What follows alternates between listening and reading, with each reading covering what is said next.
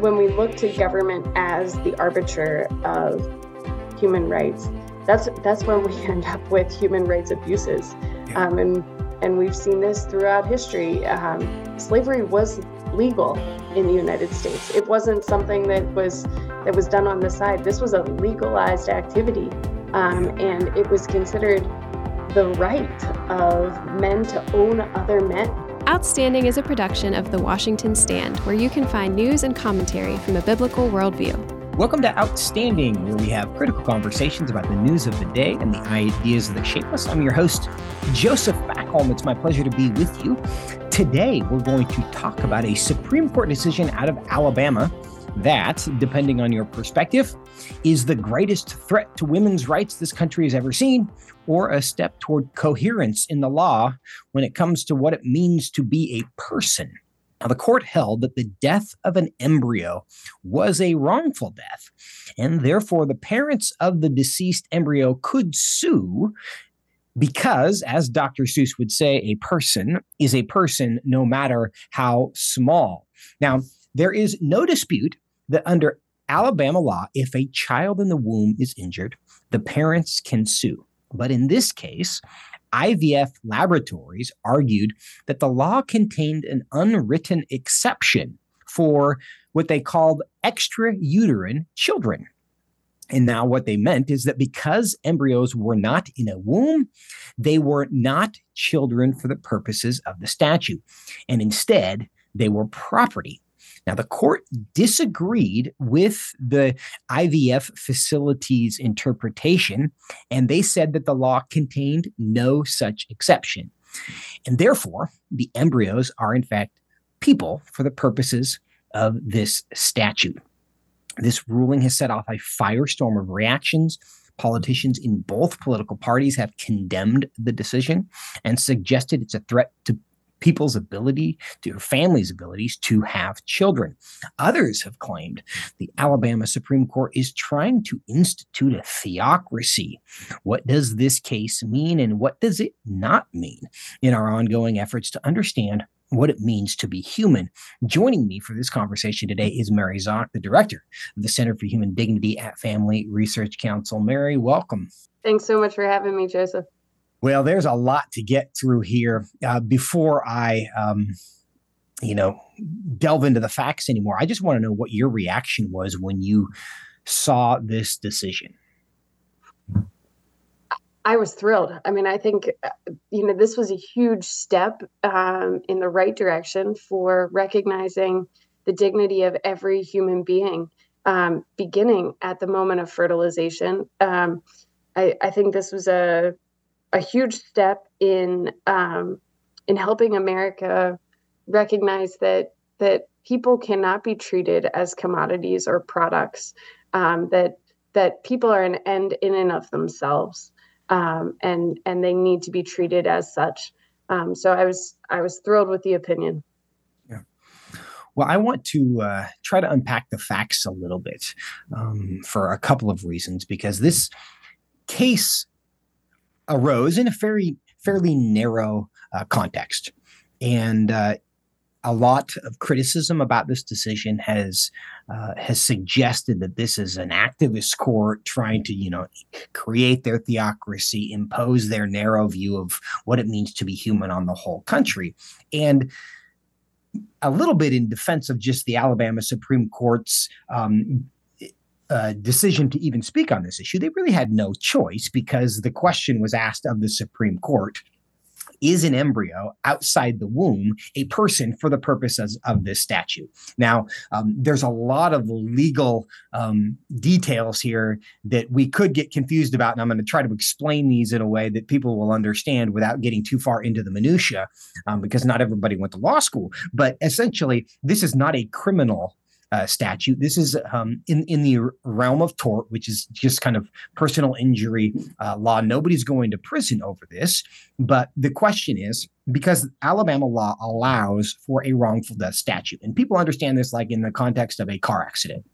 Now, if if somebody's driving drunk and they you know kill your child, um, we know that that's a criminal act um, because drunk driving is a violation of the law and there's a violation of the law. So that person could, should um, face criminal penalties. But in addition to that, in the realm of civil law, and, and lawyers refer to that as tort law, that you can sue uh, for the damages inflicted by the death of this child. And that civil law arena is where this comes up. And so we know that wrongful death has long been a a cause of action that parents have had if their child dies. And so the question here that was brought to the court was can parents sue for wrongful death because the embryos were accidentally destroyed? And it was an accident inside the laboratory. Apparently there was a patient who got someplace they shouldn't have been. They picked up a beaker that was kind of frozen and dropped it and these embryos were destroyed. So it wasn't claimed to be uh, uh, an intentional act, but it, what they're arguing is it's a negligent act that led to the death of these embryos, which are children. So I hope that wasn't too much fact to understand what's going on here. So the court simply had to answer this question in the statute that um, allows a cause of action for wrongful death is an embryo outside the womb a person for the purposes of these cases. And the IVF laboratories argued that no, those aren't people because they're extra uterine. Now it's unambiguous. I mean, nobody disputes that that is not actually written into the statute. Nowhere did the Alabama legislature write this only applies to children who have been implanted. But because the statute um, I don't know this, but I suspect that the statute was actually written uh, before this was really an issue. And, and, technology is providing all sorts of new kind of facts for us to deal with. Um, but, Mary, um, in that context, what is the um, kind of implication for this decision, do you think, around IVF? Because people have been saying essentially um, this is going to destroy people's ability to have families. Is that true or not? No, and in fact, I think one thing people need to keep in mind is that this case was brought by a family that did IVF. So this wasn't this isn't some um, anti-IVF militant person who is just trying to shut down the IVF industry. This is a family who who I imagine struggled with uh, conceiving, chose to do IVF, and had had embryos that were in the care of the IVF clinic that that they had entrusted their their children, their hopes, and their their child's future to. And and then that clinic was so negligent that a random person was able to get back into the storage area. You can't go to a CVS and get a pack of razors without calling someone from the front desk to unlock it. But at this clinic, a, a random patient could get back to this place where these embryos were. At at minimum, the thought of th- this family paid over over fifteen thousand dollars, likely more, to to engage in this process. And and so at minimum, this is this is a huge financial loss to them. But that doesn't even account for the emotional toil that IVF takes on a, on a woman or the physical torture that that her body goes through during this process. And and you know, both proponents of IVF and people who are opposed to IVF will tell you that the process itself for a woman is is horrendous. And yeah. and so for a clinic to behave that cavalierly with that couple's future, that's absolutely ridiculous. Now, you raised an issue there that the clinics themselves raised because I don't think they were necessarily claiming there was no injury they would have acknowledged that these embryos were the result of an expense, but it's very different if these are people than if these are just property. And they were arguing this is property, there's been a property damage. And of course, property damage is going to be a lot less than if we determine this is a child. Um, what say you about that distinction? I would say, you know, there's been one other time in the history of America where we have confused who is a person and who is a piece of property.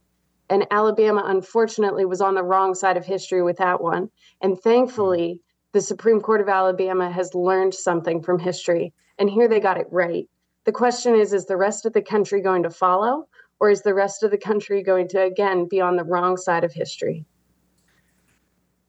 What are the implications of that? Because this this to me is a um, the reaction to this is not because these particular parents would be compensated for the loss of these embryos. Do you agree that the the panic, if that's the right word to re- use to describe the response, is really because people immediately understand the implications of saying an embryo is a person? I mean, I think that that has to be unsettling for um, for anyone who's been involved in the IVF industry. If if, you know about IVF, you know the it doesn't have a very high success rate. Um, you know that there are often excess embryos created, often if not always, excess embryos created that are that are stored in in the U.S. right now. There's over a million of these embryos in storage, and you know I think for for parents who have done IVF, I think it has this question of is that my child that is sitting in a freezer right now? That has to cross their mind at least when they're writing the check to pay for the the freezing to continue. Um, but I imagine much more frequently than that. And and I think that that is something that that parents struggle with mightily. And the question of what do I do with those embryos if yeah. if they are in fact children? But but I think the uh, more of the panic is being fueled by the IVF industry itself that for years has operated as the Wild West and has had no regulations whatsoever. And now they're recognizing, my gosh, we are making millions exploiting families and exploiting the the good hopes and dreams and and desires of men and women to be mothers and fathers. Um, and now we might just make a little less money. Um, and so I think that that is what is really fueling the the hysteria over this ruling. Well, in one sense, this was a very good legal decision just because the Alabama Supreme Court recognized that there was no extra uterine exception written into the law. But of course, what that invites is lawmakers in Alabama to write that exception into the law.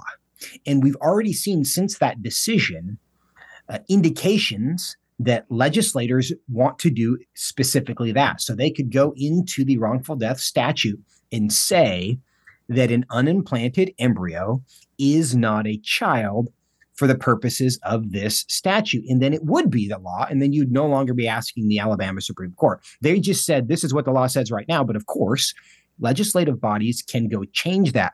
Are you concerned that that will and that will be the response politically to this decision where legislatures across the country because right now there appears to be bipartisan support for that position will simply go and, and take the position that unimplanted embryos are not in fact people I, I am very concerned about that i think you know anytime that we put a qualification on personhood aside from um, from gen, from being a human being um, we we put ourselves at grave risk for horrific atrocities. Um, and you know, I think that this is one of those instances where we have to think, well, what other than being a human um, gives a gives someone the rights of being a person and and it can't be location because if that's true then when science advances to the point where an unborn child can be both both conceived and uh, gestated outside the womb um, or you know a, a, baby who maybe at some point we have the technology where a baby's able to be removed from the womb for some period of time and then re-implanted in the womb it, it would be very problematic um, to say that during that time when that child has moved from the womb or or that child who was gestated completely outside the womb um, that that's not a human being. And then then we have a whole class of people who who don't qualify as persons, um, which you know there there are uh, countries throughout history who have done that, and and that uh, is something that we all recognize as tragic and horrific. I think we saw that scene in The Matrix, and I think I've been a number of kind of sci-fi movies where we have these essentially baby factories where you have these children being gestated in laboratories. They're in kind of these little pods. Now, I don't know how far we are from that scientifically, from that being realistic, where you can take a, a, a baby from an embryo to a fully formed nine, 10 month baby who is ready to live outside of a, you know, a pod or whatever. Do you know the answer to that? Like how how far away is that scientifically? I mean, it's, it's hard to say how how far because you know scientific leaps happen um, very very quickly sometimes, and sometimes they take forever. yeah. um, so so it's really hard to say how far, but but we do know they're working on it, right? We know that right. that it is earlier and earlier that they can recreate the womb environment and and that that's actually been really good for for babies who have been born premature that that you know we have moved the age of viability back further and further right. um, so so that is a, a positive a good but when it when it could be used for evil um, yeah. is what what we need to be concerned about yeah and and i think we're what our goal is as people who try to take every thought captive to the obedience of Christ and not just reach a conclusion that seems convenient at the at the moment is we're trying to understand what is true and we're trying to be consistent when you when you suggest a a principle upon which a decision should be made in this case that if it's not in utero then it is not a person well, how does that apply in a different fact set? And what we're looking forward to here is this world where you have children who were um, who were conceived in a laboratory where they became embryos. Then they are implanted into these essentially uh, technological wombs and they gestate for eight, nine months. And you can look through this womb and you can see what is very clearly a baby. Are we still going to apply this principle that, well, it's not inside a womb, so it's not a person yet. And in that situation, it doesn't make sense. It feels different because you can see the actual baby there, as opposed to uh, embryos, which we don't recognize as looking particularly human when we see them in a petri dish, presuming that's where we see them. And I've never actually seen where they hold them, but I assume it's something like that. Is is this really just a um, an uncomfortableness with um, hurting something that looks like a person as opposed to hurting something that doesn't look like a person?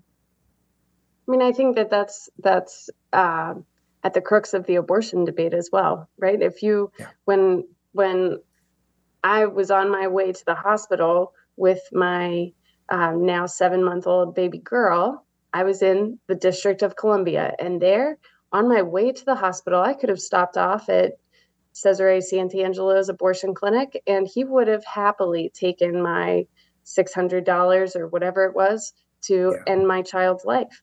Um, and that makes people really squeamish because everyone knows that she looked like a baby at that point.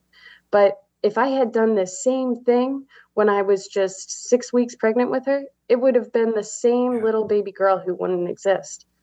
Uh, or well, who would exist, but who would have been killed. Yeah. Uh, the the really difficult question, I think, for those who want to argue that because it's extra uterine, it is not a person, is what is it then?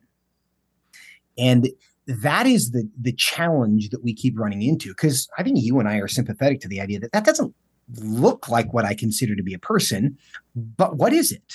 And logic, I think, requires us to ultimately recognize as a scientific matter, it is just a very, very, very young person because I don't know what else it is if it is not a very, very young person.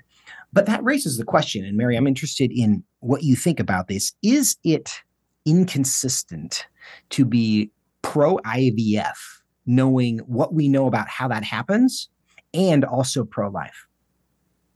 I would say yes. Um, I, I, think that um, what we know about IVF is that it treats human beings as a product and not as an end in of themselves. That that human beings are something to be purchased um, that you pay the clinic and they produce a product for you. What's that product? Your child. Um, and and that's not to say that couples who have done IVF treat their child as if they were a product. I don't think that that's the case. I think that couples who have done IVF uh, really desperately desire to have a child and that they love that child um, immensely and you know that child is created in the image of god and i think that their parents recognize that um, but but where i think the industry um, twists things is is that it makes it turns the good of having a child into a god. And and it allows um, anything else to be sacrificed for that good. And and that's not that's not a place that we should be. Um, where you know we're creating multiple embryos we're testing them to see well which ones are which ones are um, perfect enough to implant which ones should just be discarded um, because they have you know a genetic abnormality. Um, which well if i only have one shot maybe i want a baby girl or maybe i want a baby boy you know which ones which one do i pick and which one do i do i condemn to death or to permanent freezing? Um, you know those are questions that that uh, i think people have to think through as as they're contemplating ivf um, and i think it's really hard to think through them. And you know my husband and i have not struggled with the cross of infertility. And so i can't pretend that i would have heroic virtue if if i were faced with that cross. I hope i would um, but i can't pretend to know what that's like. Um, but I do know the reality of what's right and wrong, and and so my heart goes out to those parents um, because I imagine that that was incredibly challenging. But the industry needs to be put in a place where it can't prey upon those good desires. There's a lot about the IVF industry that I don't know, but I have seen people in my life who've struggled with infertility who have gone the IVF route and who are Christians who would claim to be pro life. Is there a way to do that procedure in a way that doesn't intentionally plan on the elimination of embryos. And these are just questions i don't know about how the process works but is it is there an a consistent way to do ivf in a way that recognizes that life begins at conception not whenever i recognize it or whenever there's implant- implantation? So there's a number of issues um, surrounding uh, IVF, even before you get to um, the creation of the embryo. So when, when we think about how sperm is attained, you know what what is the the IVF industry doing for that? So there there are ways that it can be done, but the most common is um, through masturbation and the use of pornography. These IVF clinics have um, have libraries of pornography, um, and and so you know, just starting right there before before the embryo is conceived, we can see the exploitation of people occurring there, and and the the um, damage that that does to a marriage. When when we think about the woman with the egg retrieval process, we know that she's pumping her body full of hormones to um, artificially stimulate the ovary to produce that egg, and that that retrieval process can be very dangerous for her. Um, that you know the the risk of ectopic pregnancy and of miscarriage is significantly increased with IVF, um, and and so that's all that's all before we even have the creation of the embryos. Um, most IVF clinics, um, many I should say, IVF clinics will not even agree to do um, just a one embryo creation at a time. It's cost effective for them to create many embryos at a time. Um, it's it's uh, creates a, a, higher quote unquote success rate. Um, and so, while a couple may um, think or maybe trying their hardest to only create one embryo, the reality is you're you're trusting someone else to to take your commitment to only creating one as seriously as you do. And that person has a financial interest in um, in things going differently. So I, I think it's placing a lot of trust in in a third party. Um, you know the other thing with with that third party is uh, there's no there's no you have no control over whether or not that is actually your spouse and your egg and sperm. Um, whether you know, we hear about clinic mix-ups all the time. We hear about the IVF doctor who who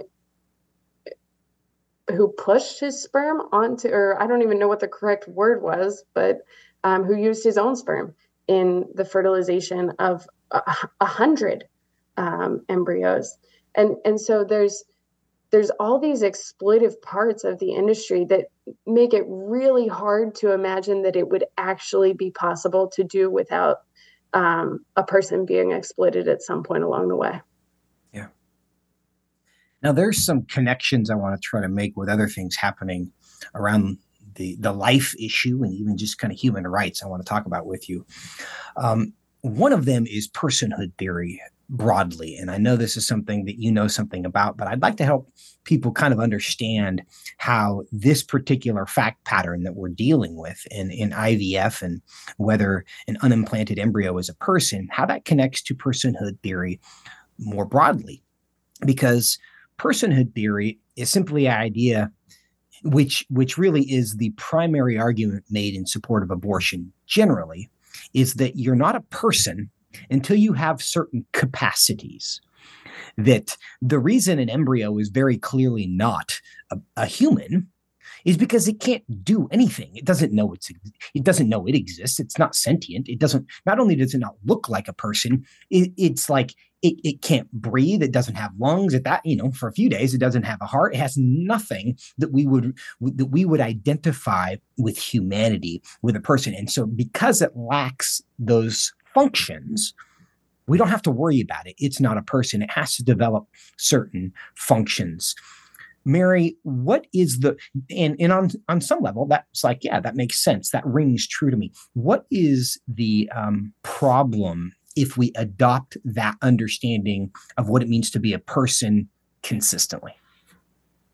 So yeah, so you described it perfectly, and and there are ethicists around the country, uh, Mary Anne Warren, Peter Singer, um, these are two, Peter Singer from Princeton University. He said something like there should be a period of, um, of I want to say he said 27 days, um, but he might have even he might have even stretched it up to three years. Um, and yeah, I, and I, think he actually said a three-year-old is a gray case. I think I've seen a case like that. It's like it, it's like a question as to whether a three-year-old has enough capacity to actually be considered human. But continue, yes. Yeah, and and so when we when we move aside from the um, human DNA as being the or having the the human genes as being the sole criteria for personhood, then we end up killing all sorts of people that that everyone would look at today and say, "Oh yeah, of course that's a that's a person." Right? So it, it allows that it allows things like slavery to occur. Um, it allows the the Holocaust to occur. Um, it allows the Rwandan genocide. You know this this idea that there could be some characteristic of yours. Um, we've seen the the emergence of assisted suicide um, around the country, and you know this this idea that if a person has incurable suffering that they should be able to end their lives. Well, you know, in other countries, we see that this has been extended to well, what if someone has incurable suffering, but they're not completely um, conscious or they're not in control? Or we saw, you know, the Terri Schiavo case um, that that certain states of a person's life um, put them in a position where they no longer meet those criteria, the criteria yeah. of um, qualifying as a person. Yeah. And that's a really dangerous territory. Yeah. And, and we know that while when you're very young, you lack certain capacities, people also develop those capacities, then they lose those capacities. And they could be in a car accident, or they could fall and they could have a brain injury, or they could simply become old and feeble and lose the ability to do things they could do previously. And the question then is once you learn a lose a certain capacity, if you have dementia and there are things that you're not aware of, does that mean you cease to be human? And if we answer that question in the affirmative, in an effort to be consistent with our belief that an embryo cannot be a person because it cannot do certain things, we wade into very, very dark territory where, oh, well, you've lost this capacity, you cross the line, you can no longer remember your name or the names of any of your children. And the committee determined that's what you re- is required for you to be sentient enough to be a person. So you are no longer a person deserving of human rights. Now, this you know exercise that we're engaged in though is a cross that must be borne by people who care about what is true who actually believe the truth exists because we must desire consistency. Because if we're going to argue for that that position in one context we have to apply it to other contexts to see if it actually works. That is not a burden borne by people who don't believe the truth exists though. And we live in a world filled by people, filled with people who say if it feels true, then it is true. So I am, it doesn't feel like a human embryo is a person. So I will assert that it's not a person because it doesn't look like a person. It can't do any personal things. But am I willing to apply that same argument to people who are very old and, you know, can't do certain person things anymore? And maybe the answer is no, maybe even in worse situation, the answer is yes. So I'm gonna, I'm gonna desire consistency. And then I do something like what Peter Singer says, which is, well, at a couple days old, they're no more human than they were uh, a couple days before they were birth. And maybe a three-year-old is a great case because does a, does a three-year-old know what it is? Can it, you know, produce anything for us? Then no, maybe it's not going to be human. Is that the problem? Funda- I mean, do, do you think that the pro abortion community has the burden of consistency that we do? I, I think that uh, you're you're absolutely right that there is this um, this thought on the pro-abortion side and and on the the pro my truth is is what is truth side that you know if I if I want it to be it is so I imagine that for many couples who had done IVF, um, who um, who read about this case, I imagine that their hearts broke for that family who lost their three embryos. Um, I imagine that many moms who conceived through IVF recognize, like, oh my gosh, that was that would be devastating to have that happen. Um, but it's the question of are are you willing to recognize why it's devastating? Are you re- willing to to be consistent in the in the hard times? Because it, it's easy to say that all life is precious when you're able to have children immediately after you get married.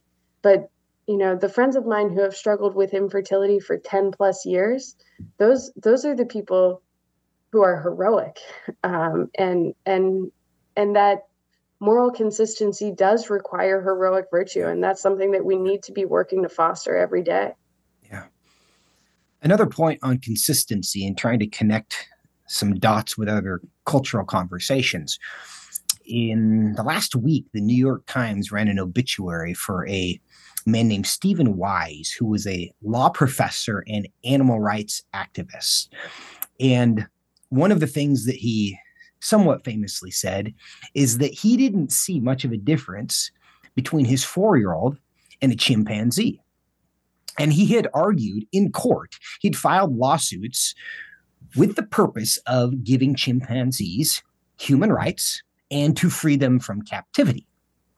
And the argument he made, of course, was that, well, chimpanzees are very similar to humans. They, I mean, they they are, of course, like they have more capacity than you know a salamander does other parts of the animal kingdom. And and we kind of feel like we can relate to chimpanzees and they are cute and they're fun and we've seen them do impressive things right?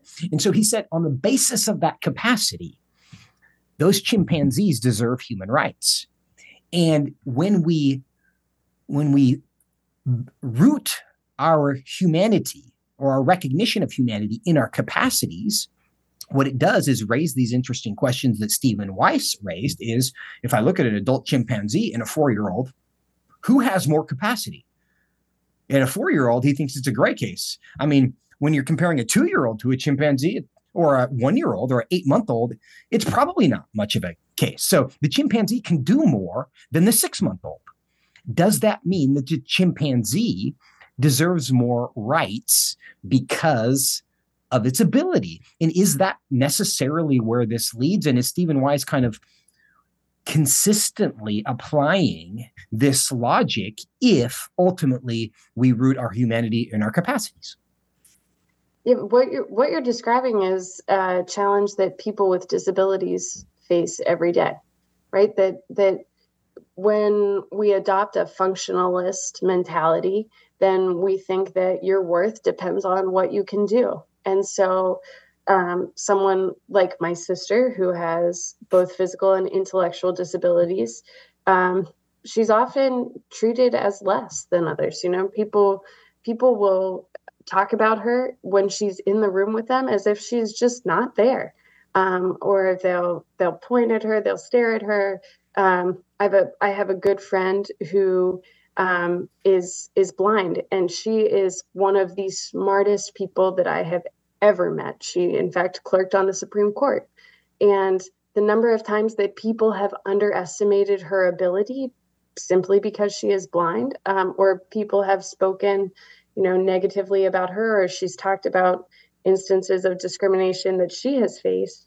Um, it does show that that in the United States and and in Europe, um, we really there really is this mentality of you are good because you can do something or because you um, because you have a special ability.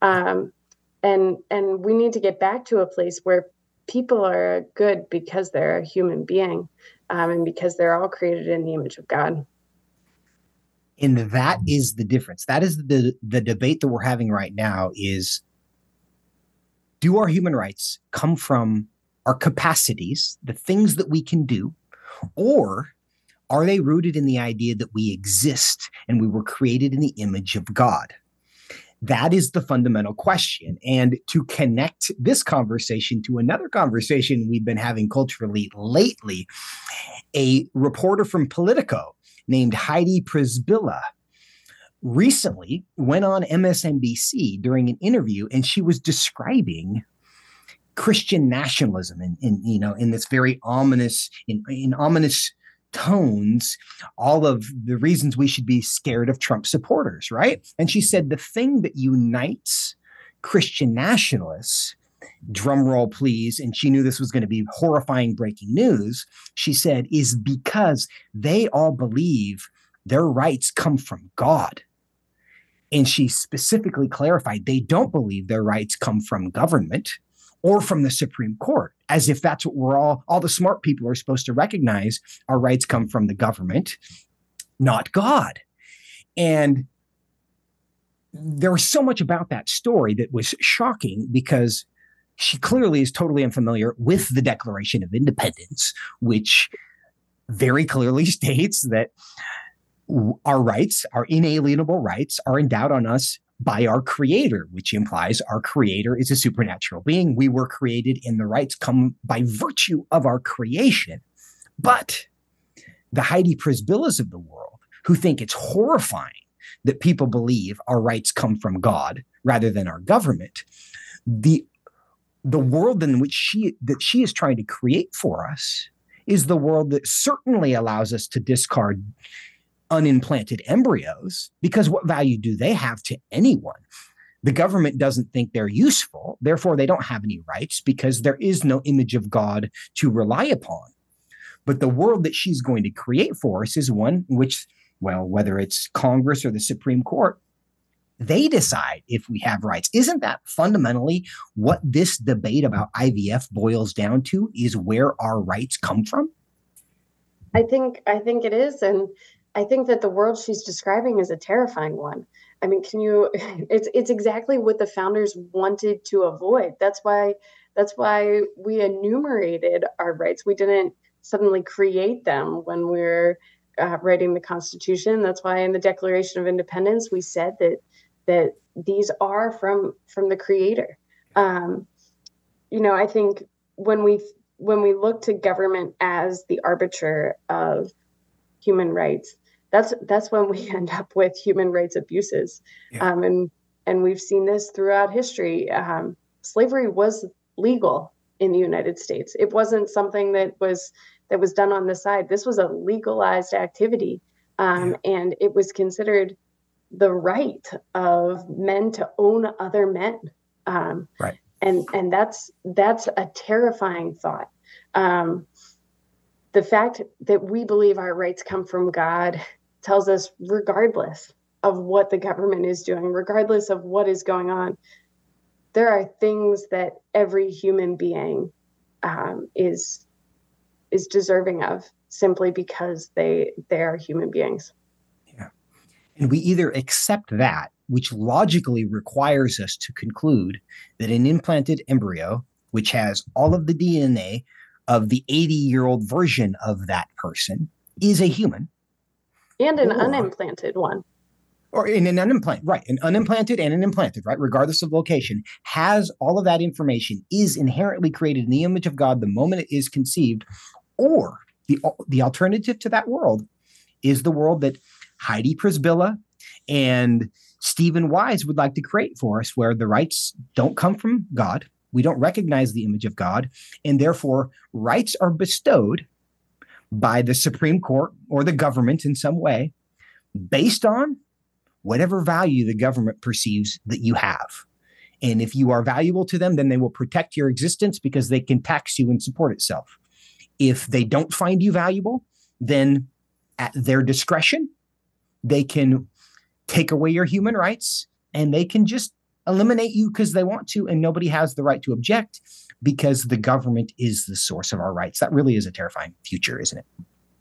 It is, and and we're seeing which politicians actually believe that their rights come from God, um, yeah. and which ones um, believe that they're the the arbiters of of right and wrong. Right. Um, and and I think a lot of our politicians right now are feeling a lot of pressure to um, say something in defense of IVF and um, condemning the Alabama Supreme Court.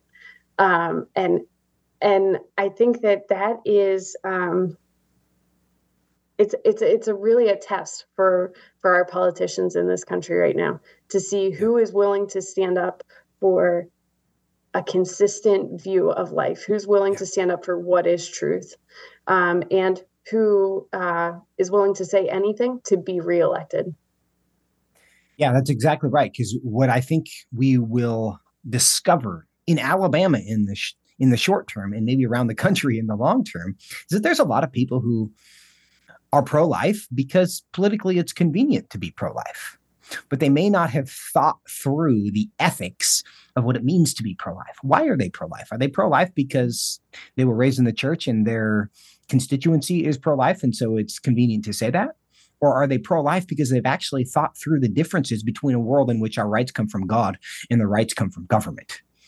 And they they, they want to live and think and act consistently with those beliefs. Because to be sure, there are hard cases, right? There are hard cases. It is difficult to live in a world where unimplanted embryo, that is inconvenient truth. It is also an inconvenient truth to recognize that somebody who is ser- severely disabled is still created in the image of God and has human rights. That is a burden. It is also a blessing and a joy to give and somebody dignity by serving them but that is not a diff that is not an easy thing to do you can make the argument that it would be you know it's more convenient for everybody just to relieve them of their suffering and let them move on and then we don't have to take care of them anymore. So there are challenges but i would suggest in, in large part because it's consistent with truth the, the burdens of challenges of recognizing the image of God in a person, regardless of what they're capable of, are far less than the burdens of challenges of saying, your capacity determines your humanity, and the government gets to determine if you have rights or not based on how useful they find you to be. Absolutely. And I think um, the, there's a huge burden on us to um, to educate people. You know, it's not like IVF just started happening two years ago and this Supreme Court case popped up, uh, Alabama Supreme Court case popped up out of thin air. This is something that has been going on now for for years. Um, and and how many times do we hear pastors or priests speak about IVF? I know I know my priest on Sunday talked about IVF at mass, and and he did so in a in a very beautiful way, where where he talked about he said, you know what what makes something a sin? Well, it has to be wrong. You have to know it's wrong, and you have to do it anyway. And so, if you didn't know that IVF was wrong before, I'm telling you, I'm telling you now, and and now you know. And um, you know, I heard of a of another pastor who a, a, woman went to and she said look i didn't i didn't know it was wrong and i have three embryos and they're frozen and i don't know what to do. And he said well can i walk with you and your husband through that process? Like can i can i accompany you on that journey? And can i help you figure out what we're going to do next? Because yes this was wrong. But we're in this position now so where do we go from here but but we need to be helping people before they get to that position you know there there is this idea that the only quote unquote solution to infertility is IVF.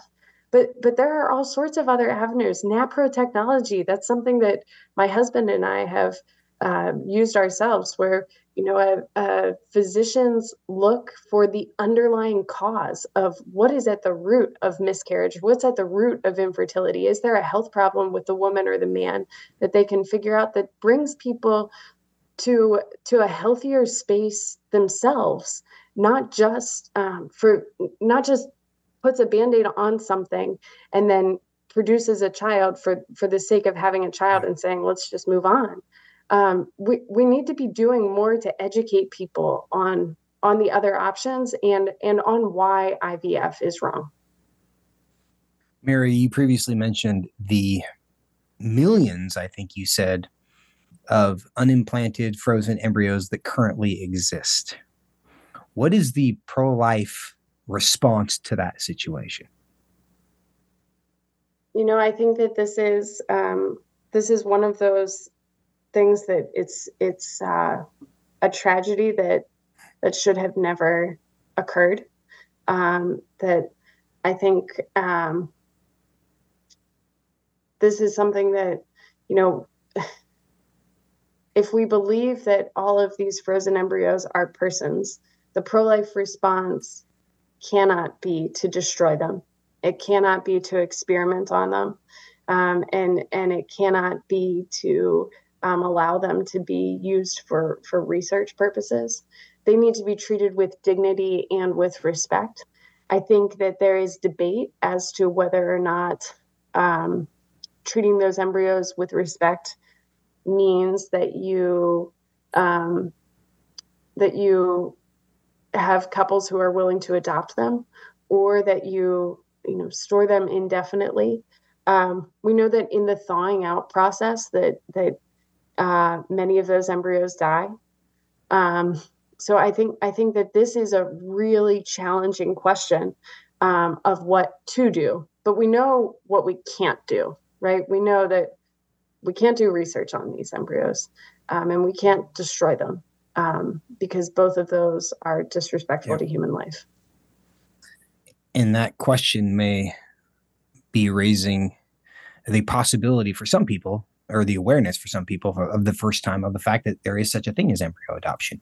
And I, and I know um, I know a young lady who is the age of my oldest daughter, who's right now 19, who was frozen for 20 years or something like that as an embryo and uh, and then um, adopted and and that thing that kind of situation is happening now um, i don't know if that will ever become so popular that you actually like solve the problem of frozen embryos and my my guess right now is no but uh, you know that's a challenging that's a challenging ethical question but you know, for the purposes of what we do here on Outstanding all the time is try to take every thought captive to the obedience of Christ. If we care about the truth, we need to be consistent. And that has to be a goal of ours. And we can't just look at something and say, well, if this is the result, that's convenient to me. That is not a satisfactory answer to truth seekers. We need to find out what is the, the truth of the matter that we can apply across the board in more than just the current fact set that we're dealing with that will lead to human flourishing in a better world that's consistent with truth as God has revealed it to us and sometimes that's complicated and, and we have come across that certainly here is there are not simple answers but there are better answers than others um, but what we have to care about is not the convenience in the short term like benefit, or certainly for politicians, the, the, the short term political benefit of whatever conclusion that we reach. But we need to think about what does this mean 500 years from now if the principle that we adopt right now is applied across all fact patterns for the next, you know, 10 generations. What does that world look like? And uh, if we don't care about that stuff, then probably what we're most interested in is whatever makes us comfortable or makes our life easiest right now. And if that is our principle, we end up creating a terrible world because goodness is very, very often um, uncomfortable and inconvenient, but it's still good. So, Mary, I mean, there's a lot more to go through here, but uh, thank you for your your thinking on this and, and your time. And I look forward uh, to continuing to cover this because uh, these issues are not going away. Thanks so much for having me. And friends, we thank you for joining us uh, on this episode of Outstanding. If you have any comments, questions, responses, uh, please email me at outstanding at washingtonstand.com. Love to hear your thoughts. We know that we have been uh, provocative here um, and hopefully in, in helpful ways, um, but uh, these subjects are necessarily uh, provocative. Also, make sure you like and subscribe. Share it with a friend if you've learned something. You can help them kind of think through uh, these difficult issues, and that also helps people find out about the show. And new episodes are released every Tuesday and Friday, so do make sure you like and subscribe so you'll get the next one. It's been my pleasure to be with you this time. Look forward to the next one. My name is Joseph Backholm, and this has been Outstanding. Outstanding is a production of The Washington Stand, where you can find news and commentary from a biblical worldview.